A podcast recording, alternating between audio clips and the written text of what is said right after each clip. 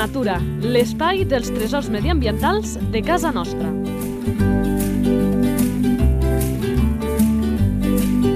Un espai conduït per Francesc Balanyà.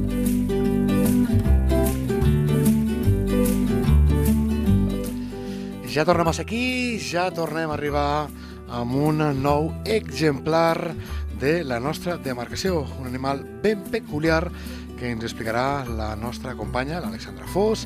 Ella és redactora d'UAU Lleida Ràdio i entre les moltes feines que fa a la casa presenta l'informatiu Vespre. Alexandra, molt bones. Hola, molt bones. Ja va ser de les primeres de col·laborar amb aquest espai perquè és una persona que això de la natura li agrada moltíssim i nosaltres doncs, ens agrada que a més ens expliqui cosetes per aprendre una mica més. Moltes gràcies, Alexandra. No a vosaltres. Un animal que fa aquest soroll.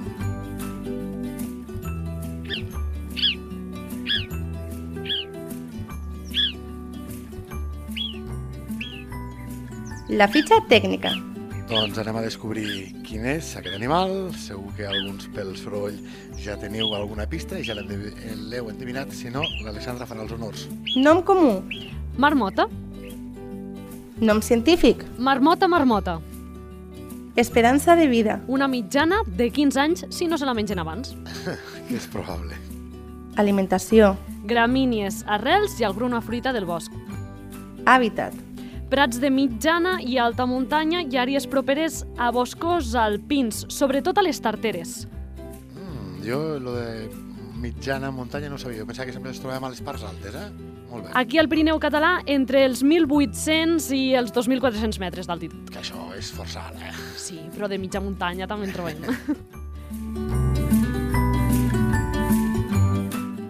Distribució. A Catalunya, com dèiem, n'hi ha la totalitat del Pirineu i Prepirineu. I és un animal aquest eh, que, si no vaig errat, eh, només trobem al conjunt de, del planeta a l'hemisferi nord.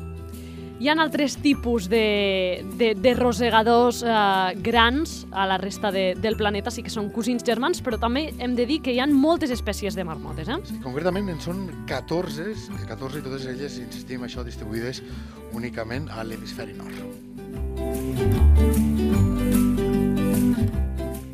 Activitat. Fan vida entorn al seu cau i, bàsicament, mengen, socialitzen amb el seu grup familiar i fan molta vigilància dels depredadors. A més a més, dormen molt, una mitjana de 6 mesos a l'any, més o menys des de l'octubre a l'abril. També els agrada molt prendre el sol quan és estiu. Mm, D'aquí allò de dormir com una marmota que després en parlarem, no? Sí. Reproducció. Com hem dit, viuen en un grup familiar. Als Pirineus els grups tenen una mitjana d'entre 5 i 6 individus, eh, però poden ser més grans, eh, d'entre 10 i 12. L'embaràs d'una marmota aproximadament dura un mes i escassos dies, podem dir uns 35 dies, per dir una, una xifra rodona, i tenen entre 3 i 5 cries. Eh? Aquests arriben a l'edat adulta entre els 3 i 4 anys.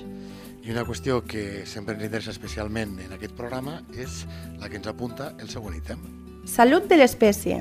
Doncs les poblacions de marmotes als Pirineus són estables, tot i que no sempre ha estat així. Temps enrere van estar mm, desaparegudes, fa 15.000 anys per un tema de glaciacions van desaparèixer i a més a més eh, doncs el, se'ls atorgava propietats medicinals al seu greix, cosa que feia que les poques que quedaven doncs els humans eh, les cassessin. És per això que es va necessitar repoblar els Pirineus francesos eh, amb marmotes l'any 1984, les van portar dels Alps i a l'estat es va veure la primera marmota, per primera vegada una marmota, al 1964 a, a Osca, a la vall d'Otal. I avui en dia tot plegat ha anat evolucionant i ha fet que les poblacions hagin arribat als 10.000 exemplars. Eh? Això és eh, important perquè s'hi ha arribat malgrat el teòric problema que tenen de baixa diversitat genètica. Eh? Clar, perquè totes van venir de les, dels mateixos grups familiars dels Alps. I quantes vegades hem explicat en aquest espai dels podcasts que les creences humanes han fet tan mal a la nostra fauna autòctona. Eh?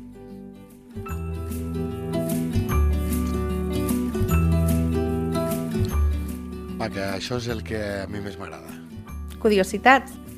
Doncs la curiositat que us explicaré és que tenen un llenguatge relativament elaborat per la poqueta cosa que veiem d'animal.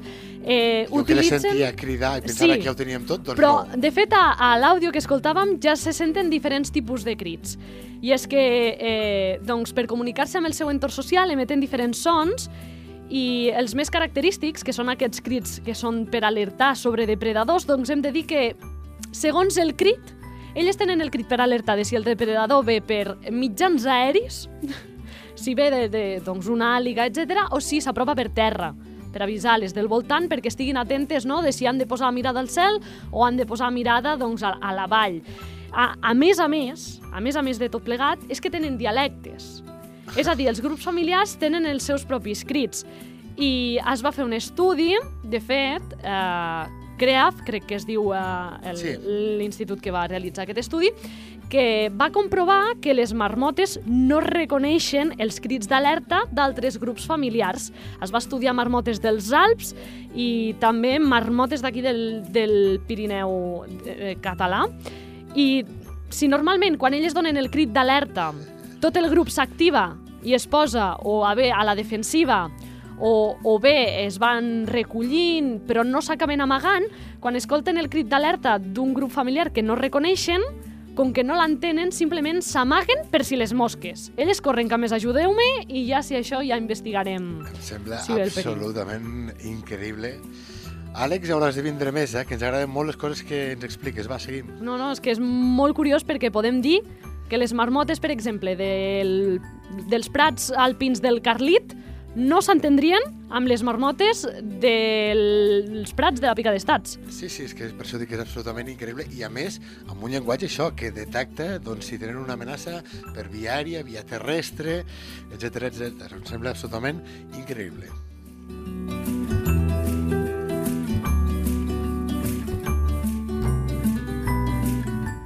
Comportament.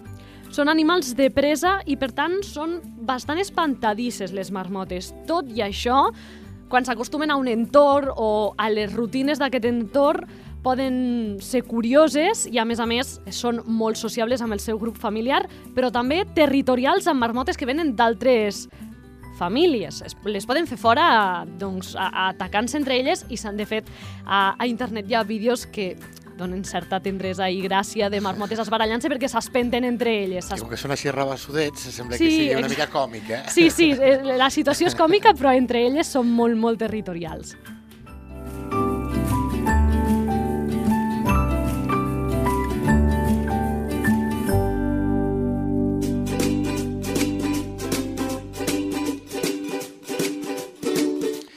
Més coses sorprenents.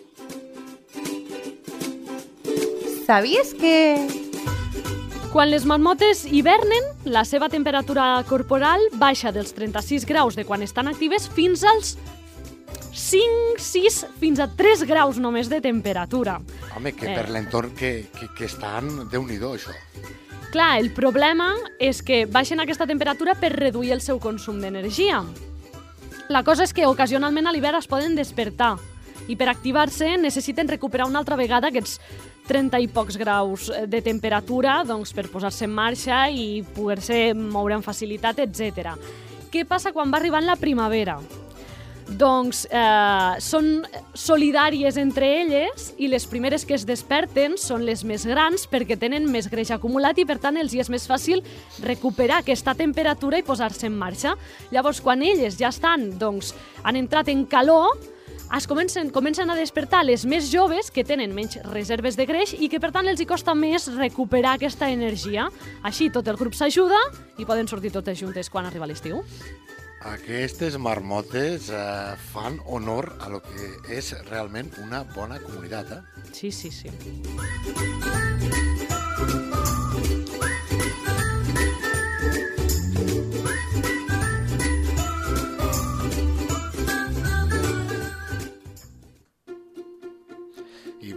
També si fan honor amb allò que tantes vegades, aquella etiqueta que li hem. Natura a punta de llengua. amb aquest Natura a punta de llengua en què, Àlex, hi ha una frase que abans hem apuntat, que la diem sempre i que segur que tots tenim al cap parlant d'aquest mamífer. Dormir més que una marmota, dor com una marmota, és una marmota, i és que, com hem apuntat, com deies, Fran, eh, dormen una mitjana de sis mesos, o sigui, elles hivernen, dormen una mitjana de sis mesos a l'any. Elles fiquen amb aquests caus que tenen que fan eh, metres de profunditat, i cauen en un son profund que, bueno, doncs eh, ja m'ha explicat, no?, que els hi baixa la temperatura corporal, també els hi baixen les pulsacions, es queden com no mortes, però, bueno, en un estat catàrsic. Llavors, evidentment, una persona que dorm com una marmota és que dorm moltes hores, que té una son molt profunda. D'aquí aquesta frase.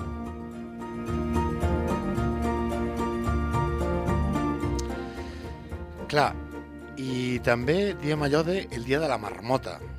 Això s'ha d'explicar perquè, bueno, té alguns matisos. El Dia de la Marmota és una celebració que es fa als Estats Units on eh, els agricultors eh, treuen una marmota i si aquesta es veu l'ombra es quedarà desperta. O sigui, la desperten una mica expressament, estan esperant que s'acabi de despertar, la treuen una mica atordida, i quan l'animal surt fora, segons la seva reacció, podem preveure si l'hivern s'allargarà unes setmanes més o eh, si ja està venint la primavera.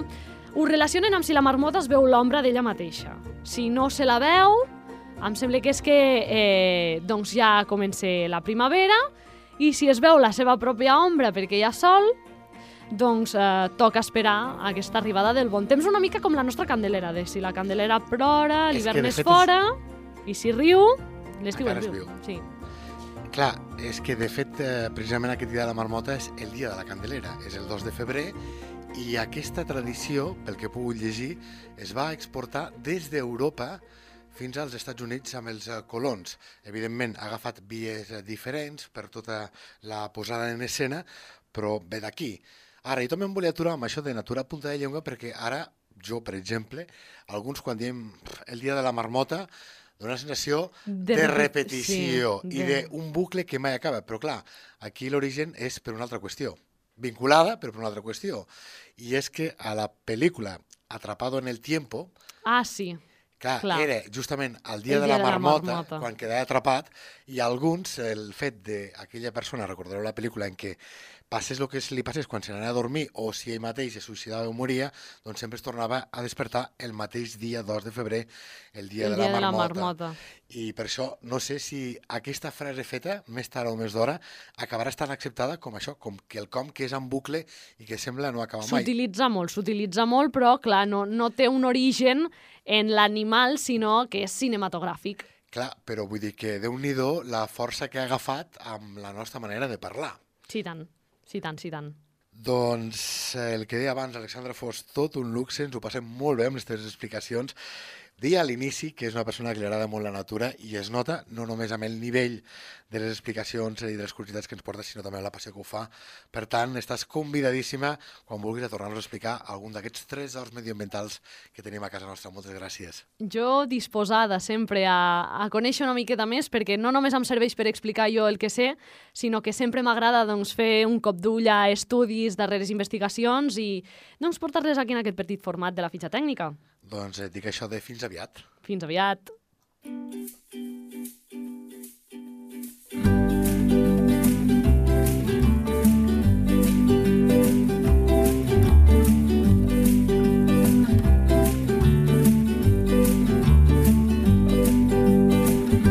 La teva entitat vol explicar un tresor de casa nostra?